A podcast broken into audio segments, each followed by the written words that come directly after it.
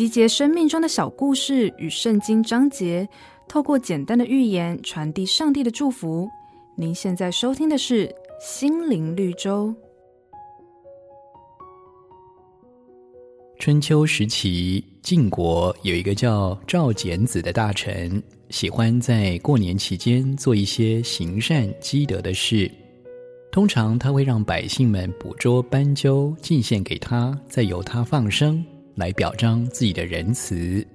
当然，这位叫做赵简子的大臣也会发放优厚的赏金给这些送来斑鸠的人。也因此，过年期间进献斑鸠的人总是络绎不绝。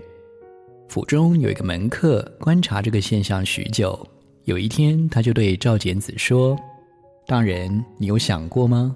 这些百姓因为知道斑鸠能够换赏金，就争先恐后的追捕，反而造成很多斑鸠的伤亡。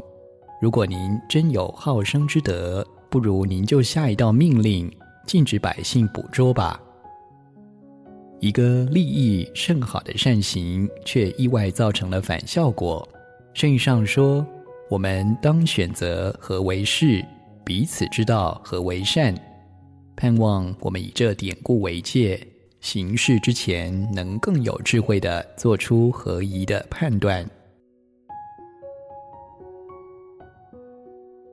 本节目由好家庭联播网、台北 Bravo FM 九一点三、台中古典音乐台 FM 九七点七制作播出。瑞源银楼与您共享丰富心灵的全员之旅。